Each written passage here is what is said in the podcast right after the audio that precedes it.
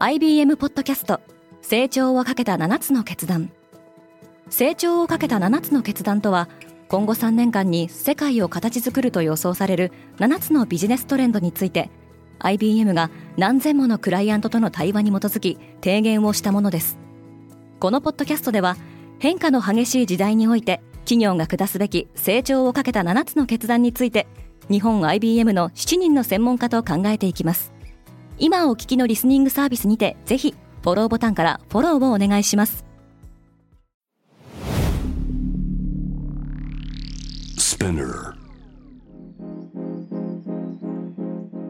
おはようございます。ケリーアンです。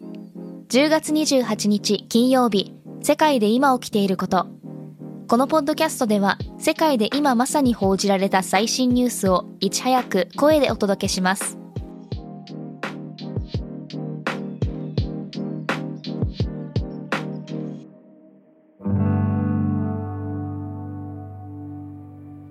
サムスン新会長は創業者の孫。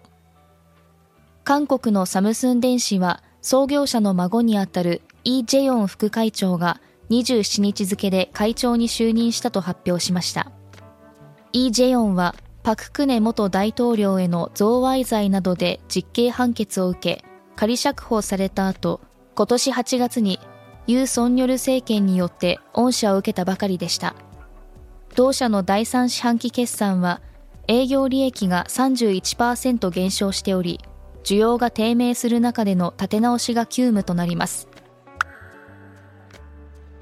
アメリカの GDP がプラス成長。アメリカ商務省が発表した7、9月期の実質 GDP 速報値は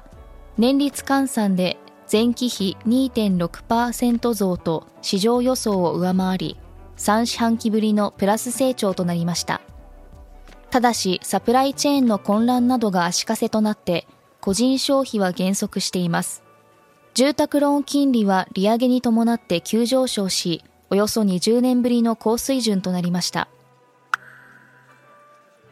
ヨーロッパはインフレにあえいでいる。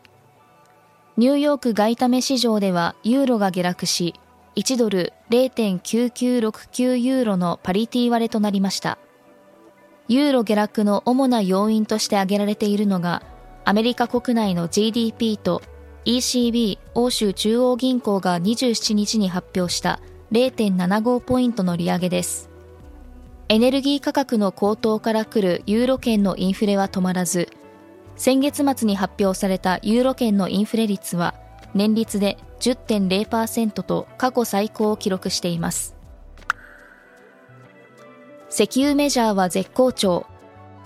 ヨーロッパの石油大手2社が7、9月期の決算を発表しました。イギリスのシェルは純利益が94億5400万ドル、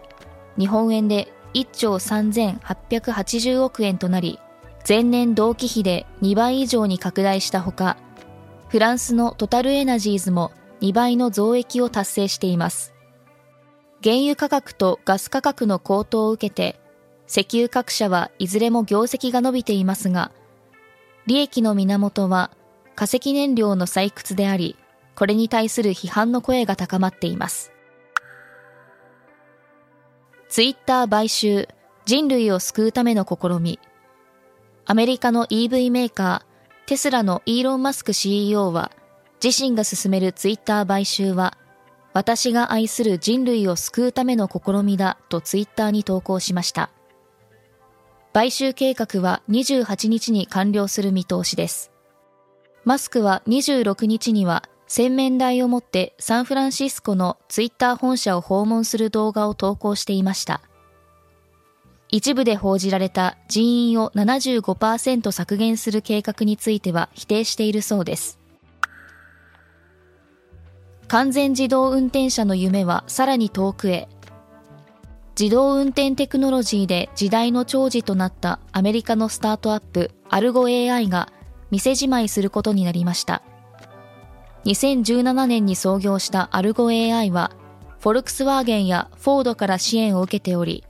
1ヶ月前にはライドシェア大手のリフトとも提携し、テキサス州オースティンにロボットタクシーを配備すると発表していました。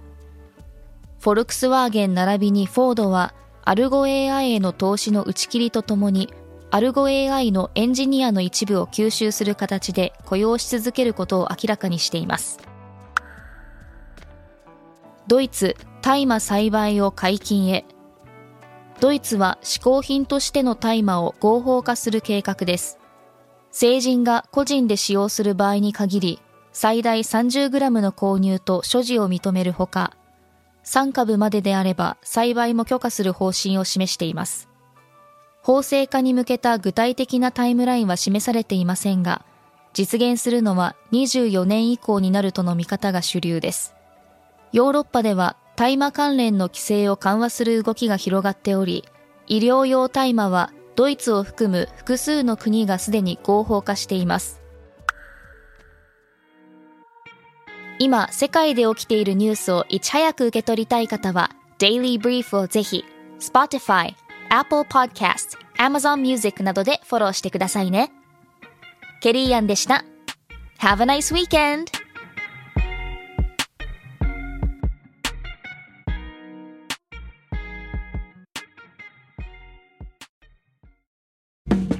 リスナーの皆様より多くのリクエストをいただいている話題のニュースを深掘りしたエピソードを週末の有料版で配信中です。今なら1ヶ月無料トライアルを実施中。詳細は概要欄に記載しています。この機会にぜひ聞いてみてくださいね。感想ご意見もお待ちしています。